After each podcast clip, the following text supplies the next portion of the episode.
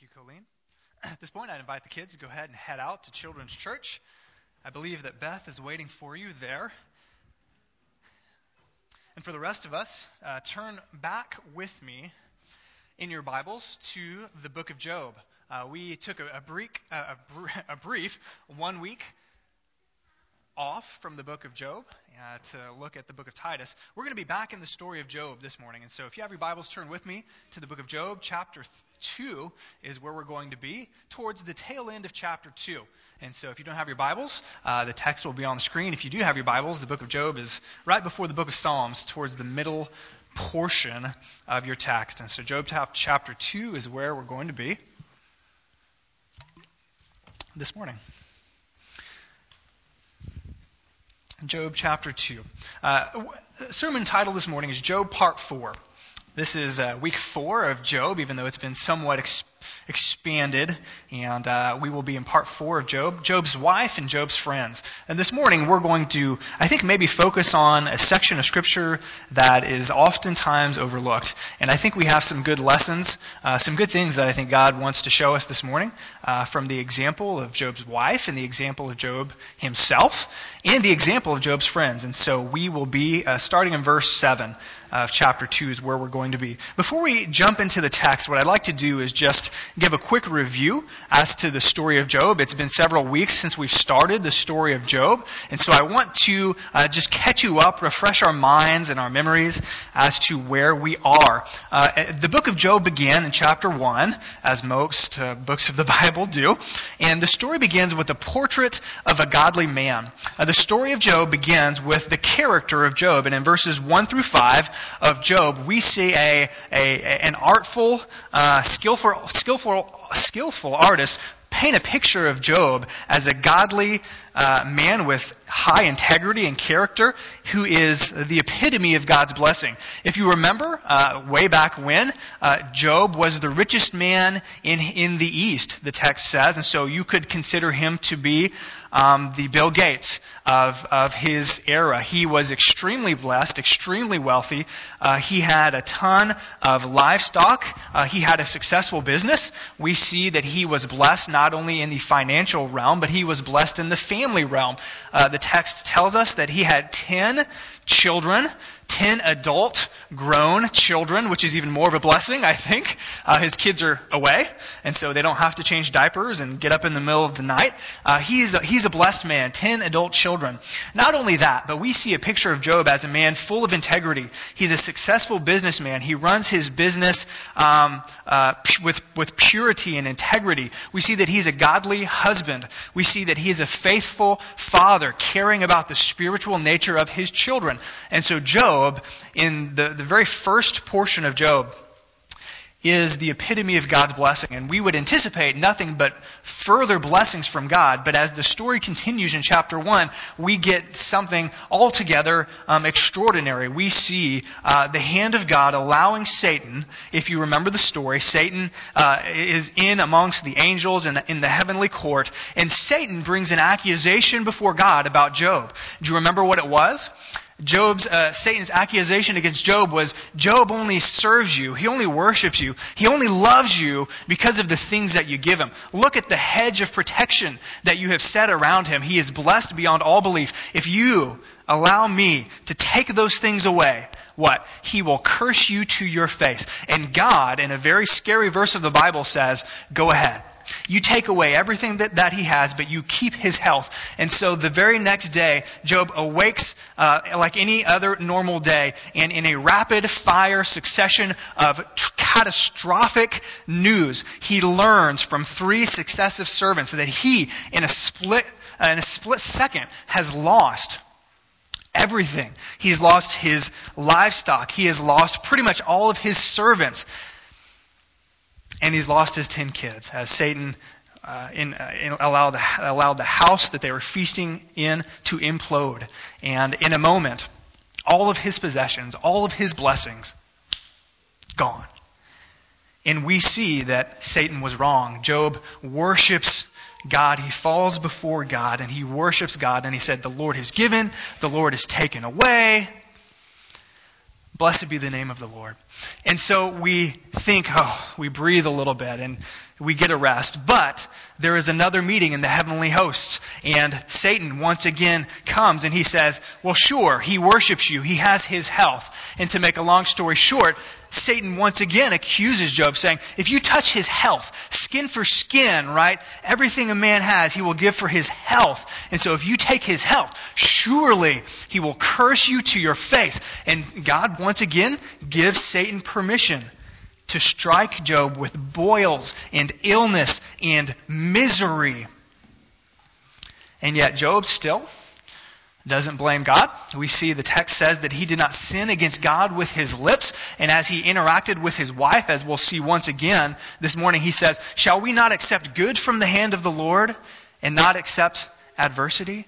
And he did not sin against God. And so this is where we find ourselves in the story of Job. Most of the time, if you read through the book of Job or if you've heard it preached before, most of the time we move from the disaster and the catastrophe uh, and the testing of Job right into the dialogue. In chapter 3, Job has what I would call a monologue. It's a lament. He is lamenting um, all of the catastrophe that has come upon him. And then in chapter 4, you get about 35 or so chapters worth of dialogue. And it goes on and on and on and back and forth, and it's, it can get a little bit uh, lengthy. But most of the time, we skip right by the section that we're going to take a look at this morning, and that is the introduction of Job's friends. If you recall, three friends come to visit Job and to mourn and to comfort him.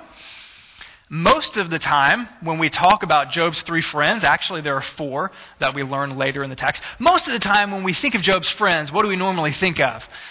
Bad, right? They're not good friends. They're not good counselors. They accuse him. And rightly so. They get, they get a bad rap, rightly so. But, but, what we see here is that at the beginning, when they're first introduced, we see them put in a very positive light. In fact, I think Job's three friends here are uh, a wonderful example of friendship. And so, what I hope to do this morning is to pause before we get into the dialogue, before we get into the meat of this book, and I think we can learn some things from the players in this story. And so what we have this morning is we're going to have lessons. We're going to have lessons for wives from the example of Job's wife. We're going to take a look again at that interaction. Job uh, uh, receives the suggestion from his wife, and so we'll have a lesson for wives. Secondly, we'll have a lesson for husbands as Job responds to the ill-advised uh, counsel of his wife. And so lessons for wives, lessons for husbands. And then thirdly, uh, we'll see a couple lessons for friends. I think all of us in here would consider ourselves to be a friend to someone, hopefully someone's plural. We're going to have a couple lessons on friendship, in particular, being a faithful and good friend to someone who is hurting. And so let's do this. Let's read the text together. We're going to read uh, verse 7 through verse 13, and then we'll pick it apart. verse 7 of chapter 2.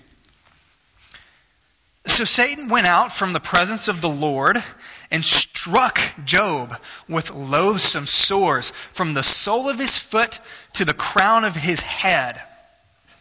And he took a piece of broken pottery with which to scrape himself while he was sitting in the ashes. Then his wife said to him, Do you still hold fast your integrity? Curse God and die. But he said to her, You speak as one of the foolish women would speak. Shall we receive good from God and shall we not receive evil? In all of this, Job did not sin with his lips. Verse 11. Now, when Job's three friends heard of all of this evil that had come upon him, they each came from his own place Eliphaz the Temanite, Bildad the Shuhite, and Zophar the Naamathite. They made an appointment together to come to show him sympathy and to comfort him.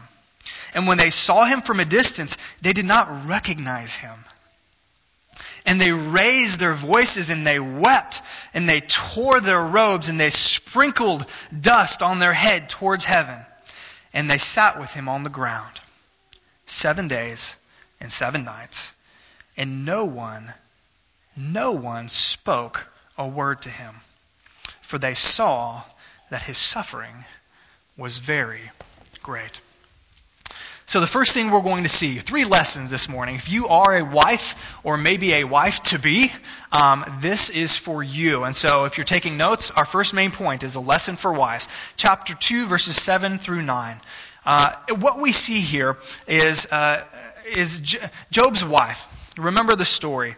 Uh, Job is at the city dump, if you will. He is among the ashes, most likely amongst the garbage and the refuge, uh, refuse, if you will, of the city, and there are probably dogs all around, and it's a stinky, dirty place of outcasts and bums and those who have encountered hard times like Job has. And there in that moment, he has left the household and he is sitting there, and his wife approaches him.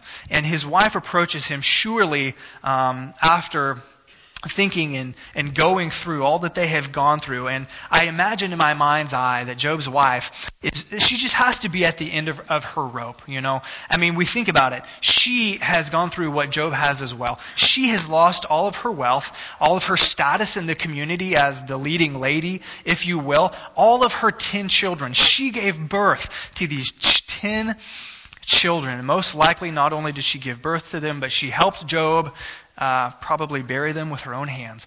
And she has gone through just as much as Job has. And she is at the end of her rope, and she approaches her husband, and she has a bit of ill timed advice for her husband. Again, verses 7 through 9. Let's read this together again. Verses 7 through 9. So Satan went out from the presence of the Lord and struck Job with loathsome sores from the sore of his foot to the crown of his head. Verse 8. And they took a, he took a piece of broken pottery with which to scrape himself while he sat in the ashes. And here we go. Verse 9. His wife approaches. Then his wife said to him, and she opens her mouth in what I would consider maybe, maybe the most significant moment of their marriage, maybe the most significant moment of their lives. And she approaches him with advice. She opens her mouth. Do you still hold fast your integrity? That is, do you still serve God? Do you still worship Him? Do you still revere Him? It's a leading question. She is insinuating that he should not. And then she gives her advice curse God and die.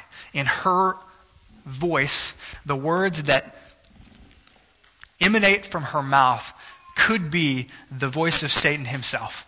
Because Satan told God, You do these things and he will curse you to your face. And his wife at this moment comes and says the exact same thing. And so, lesson number one. First lesson, the only lesson here, and there are many lessons, but the, the lesson that I want for those of you who are wives um, to see is this. If, you if you have a pen, if you have something to jot this down with, maybe in the corner of your Bible, write this down. A lesson for wives. In hard times, always guard your words and never suggest compromise. Something here that you should always do as wives, and something here that you should never do. In hard times, in difficult times, always guard your words and never suggest compromise. I, I, want to suggest to you that if there was a moment for Mrs. Job to rise up and to be a faithful and wise and winsome and compassionate and uh, a woman who is godly in her speech, this was her moment. You know, this was her moment. Job needed her to be a rock solid wife in her actions and in her words of all moments that she needed to guard her words, and of all moments that he needed wise, encouraging advice, it was this moment. It was this moment. This was her moment. In my mind's eye, she should have said, Job, I know you're suffering. I know you can't stand it. I know we don't know what's going to happen next. I know you are confused. Just hold fast. Job, just hang in there. Hold fast. Be faithful to God. This was Mrs. Job's moment. And she failed to always guard her words. I think what's true of Job in this moment is true of most of us who are men. I will speak for myself, not for the rest of you guys in the crowd, but I think it's probably true. When things are bad, when times are tough, when we are going through a prolonged period of difficulty, whether that be at work or in our relationship with our kids or a coworker or even with your spouse, when times are hard, when things are difficult for a long period of time, we tend to be vulnerable. We tend to not think as rightly as we should. I want to read an excerpt uh, from Chuck Swindoll. Notice what he says, I think, with great insight about men in this condition. He says this In our weakened condition, we lose our, our objectivity and our stability. Our discernment is skewed. Our determination lags. We become vulnerable and we don't know how to handle ourselves in such a vulnerable state. And he concludes by saying this When we lose our way, you wives help us find our way back. And so, wives, always guard your words and never suggest compromise. So, wives, how are you doing with this? Are you guarding your words well? When your husband, in particular, is going through something difficult, maybe he's uh, on the chopping block at work, maybe there is uncertainty. Maybe he doesn't know if he will have a job tomorrow. Are you guarding your words? Maybe he's been out of work for a while. Maybe times are tough. Things are getting stretched financially. Are you guarding your words. Maybe he's having issues at work with a coworker, with a boss. Maybe he's taking on extra work. Maybe he's working extra hours. Whatever that might be for your husband. Are you like Mrs. Job? Or are you not guarding your words? And I encourage you, guard your words well. Not only should you always guard your words, but there's a never. You should never suggest compromise. Notice what Mrs. Job does. She doesn't guard her words, and she suggests what is unthinkable curse God and die. She suggests to her husband that he compromise his integrity, that he forsake the God whom he loves, whom they had served together, presumably for many, many years. I am presuming here that Mrs. Job was faithful and, and all of the things that, that, um, that God saw and blessed for their family, that Mrs. Job was involved in that. And, and she encourages him to just, just give it up. Give it up. To turn away from serving the Lord and to compromise his integrity. I have to believe that her words here uh, in her mind was right. I have to believe that her intentions, uh, as far as she was concerned, were good. She had seen him suffer. She had seen him at the city dump. She had seen him mocked and scorned in the place that he was once eminent and high. I think that she saw this as assisted suicide. I think that's what she was thinking. I can't stand, Job, seeing you suffer like this any longer. If you, if you forsake your integrity, Job, if you curse God, Job, you know what's going to happen. You know that God, you know that God might take you. You know that this disease will get you. Just do it. I think she had, in her mind's eye, good intentions,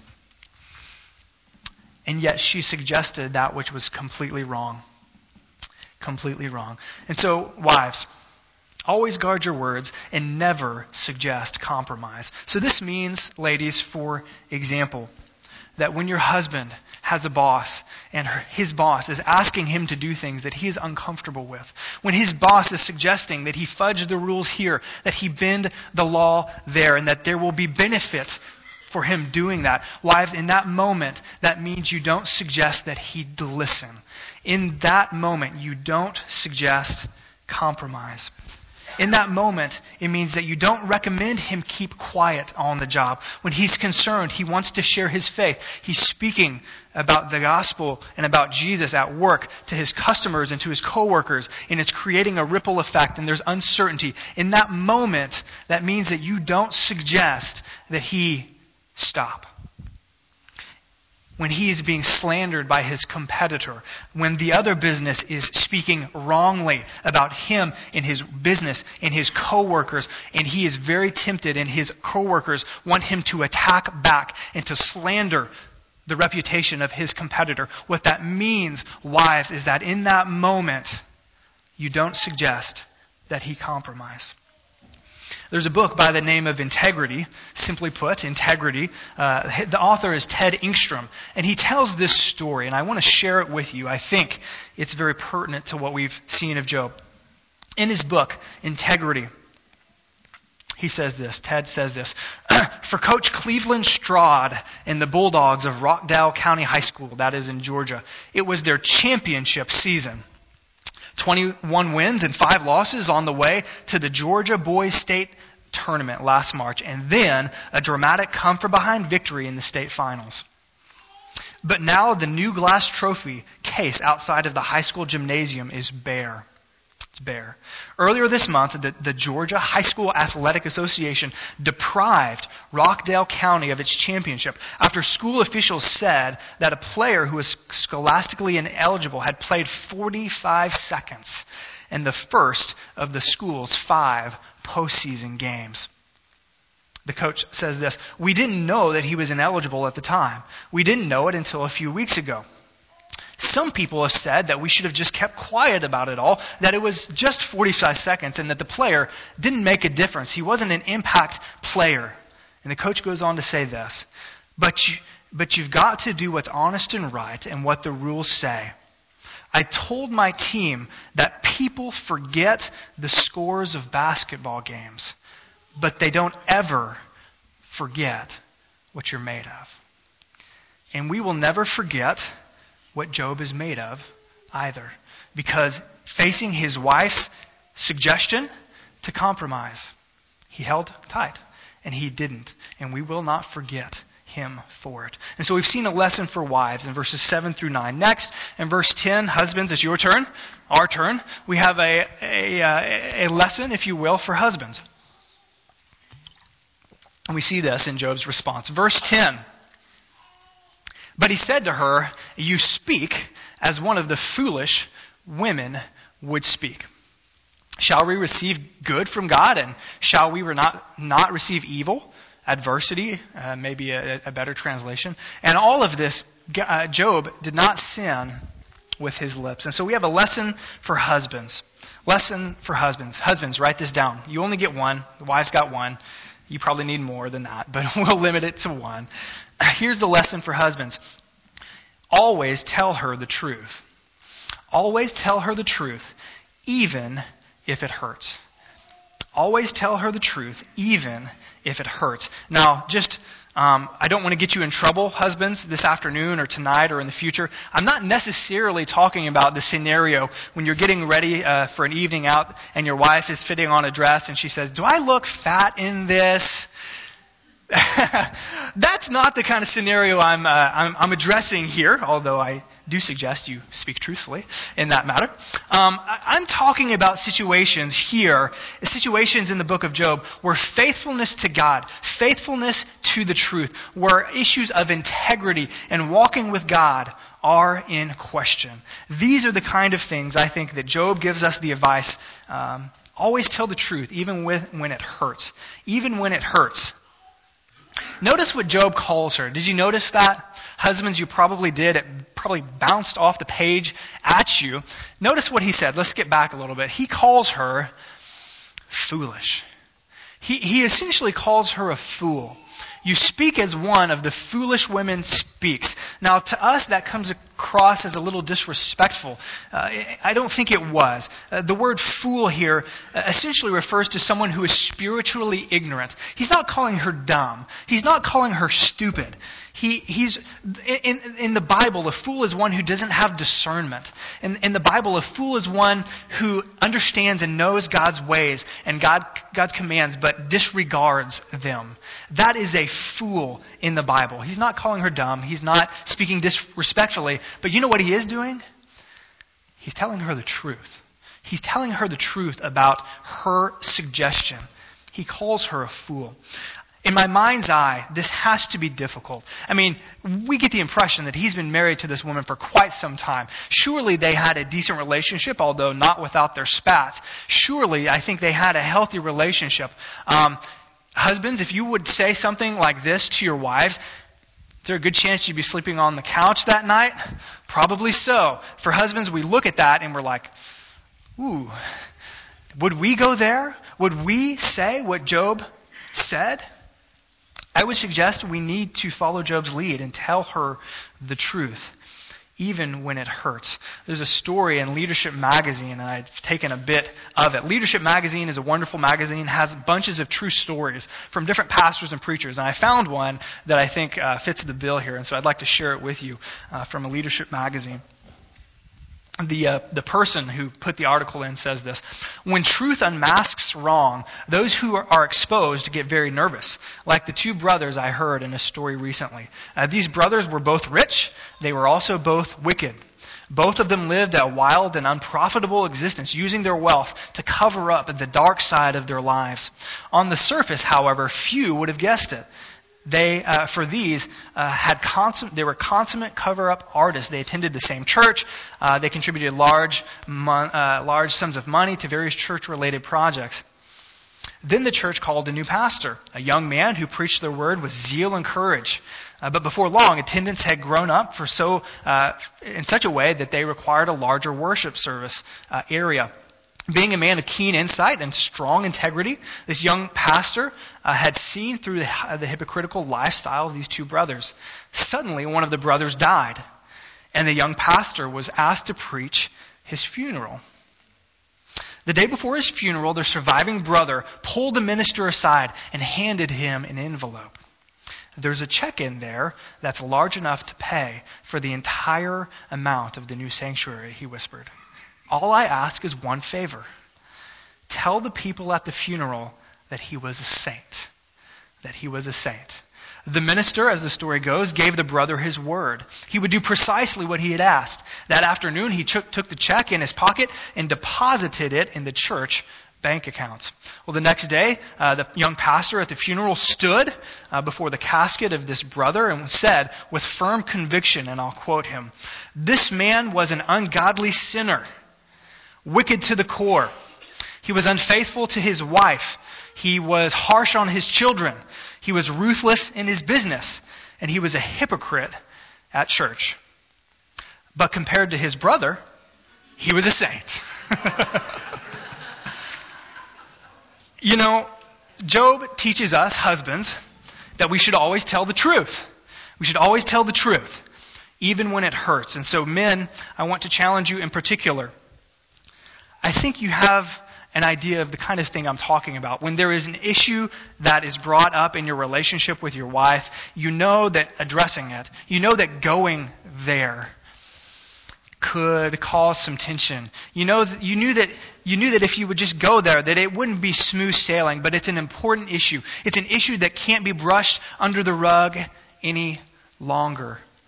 Husbands, speaking of myself, are we willing to sacrifice the peace of our home? Are we willing to sacrifice uh, smooth sailings in the short term for speaking the truth?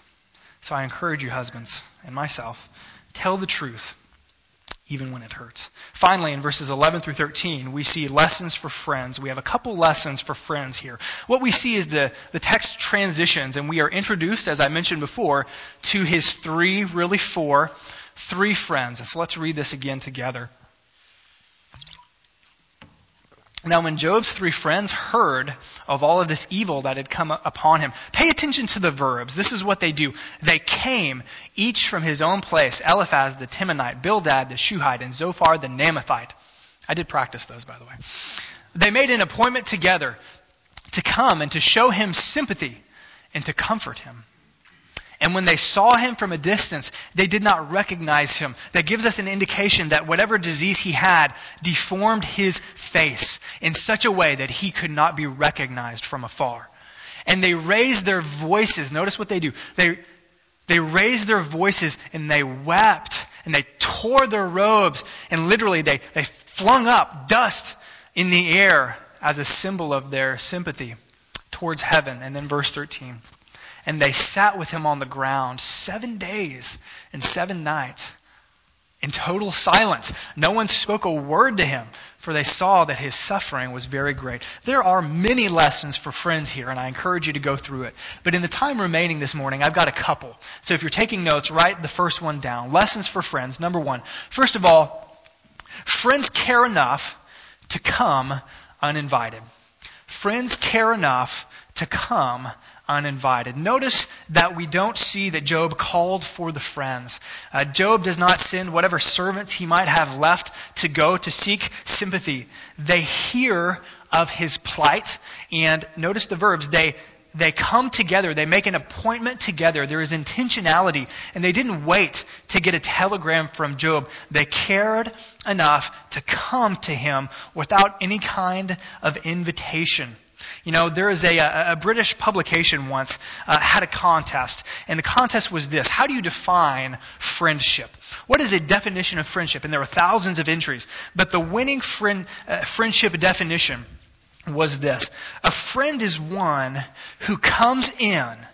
A friend is one who comes in when the whole world has gone out. I think that's really good, don't you? And this is exactly what Job's friends are doing. They get a lot of negative press, rightly so, but let's give them their due. They came to see him. Most likely, these men were rich, influential, just like Job.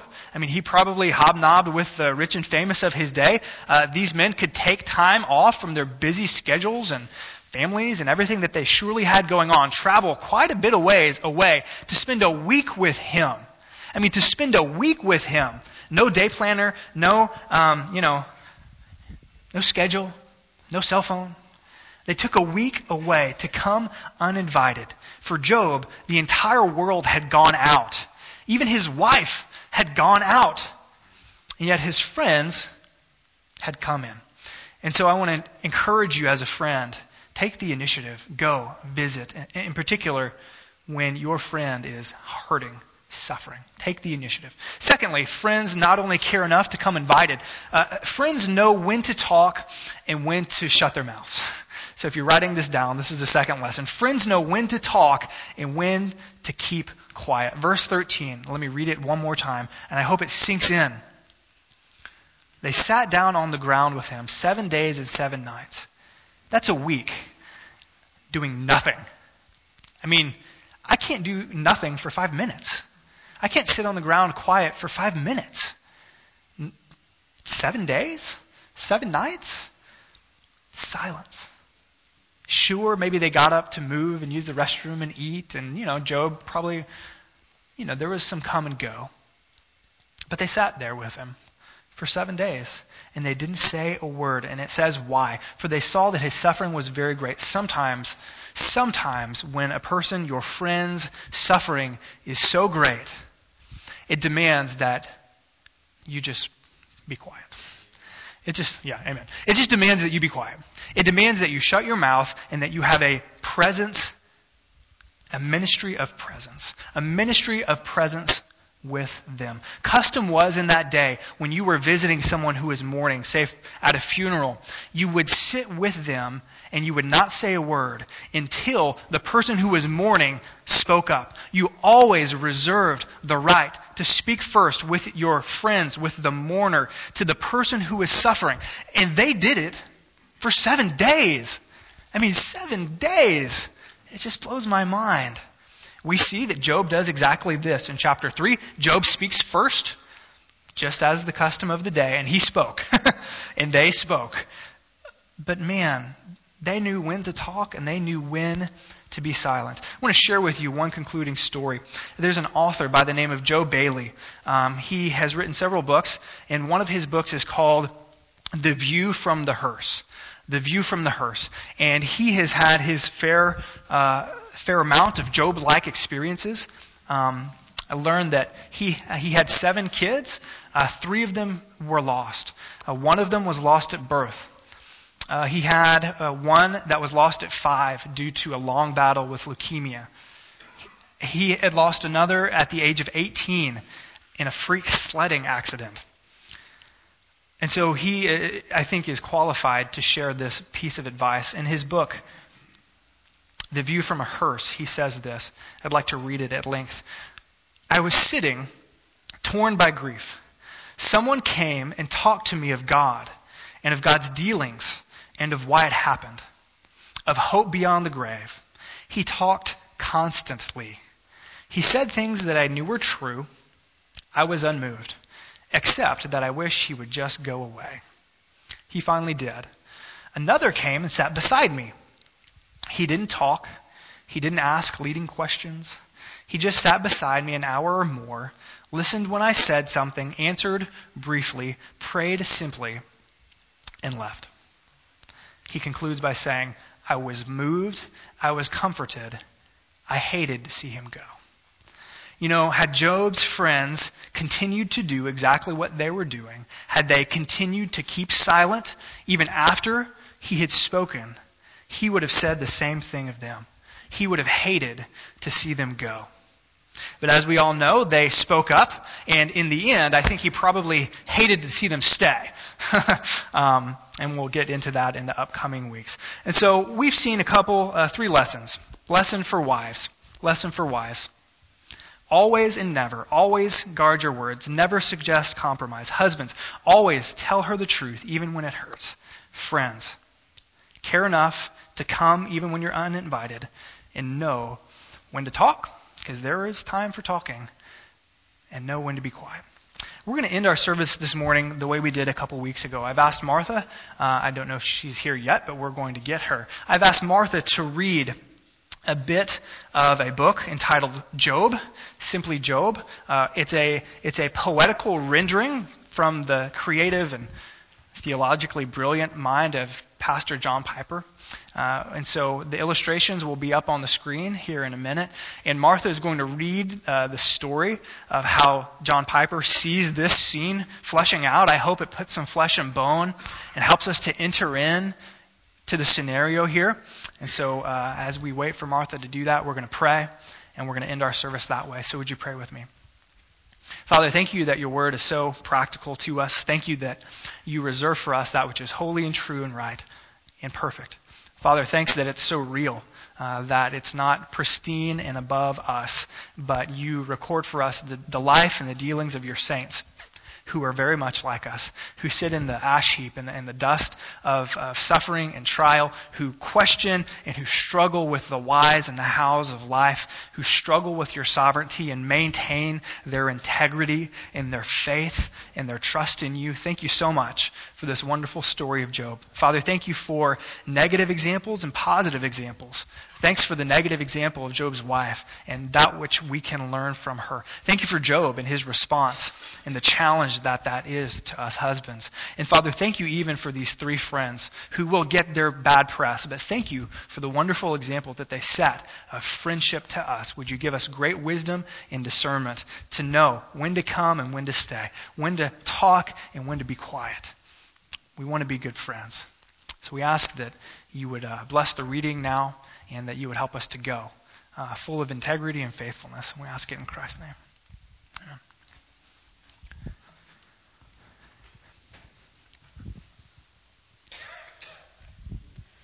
Some days the swelling pinched his eyes shut so he couldn't see the flies that gorged their smooth black bellies in the putrid pus that seeped like the thin and yellow sap from crimson bark built up with dreadful days of dark and drying blood. Only his wife dared touch his cloak, and with a knife relieve at times some throbbing boil, and with her own bare hands pour oil on his malignant neck and smooth it down along his back to soothe his pain. As days and weeks went by, the quiet news that Job might die spread down to Teman and the clan of Eliphaz the wise, and ran its course along the western way among the Arab tribes, who say their father was the ancient chief named Shuah, known for proverbs brief and penetrating to the soul, where Bildad had his school and stole the hearts of all the Shuhite men. The news went northward too, and when it reached the town of Tadmor, the old man Zophar wept and wore his grieving robe as he set out to meet with Bildad on the route from Babylon, and then connect with Eliphaz, all three bedecked for burying their friend, if they should come in time. Eight weeks, one day, and seven painful hours had passed since Job was struck. How can I last? he often thought. How can I take one hour more and not forsake my God? One afternoon, Job raised his pinched and swollen eyes and praised his God because he saw three friends. Job said, Oh, how your coming lends new strength to this old rotten corpse. 'Twas you, Bildad, who said, It warps the mind to let it soak too long in solitude. Behold, no throng among the mighty Job, well bent, as you would say, and had been spent and broken too, in twain between the loss and pain, but for my queen, my servant queen, and mirror of my God. But I do need and love your coming. Sit. Do not touch this corpse. One only loves so much as that. Through seven days they sat and wept with Job, so broken that they could not speak. Job felt the power of silent love, and every hour was like a gift.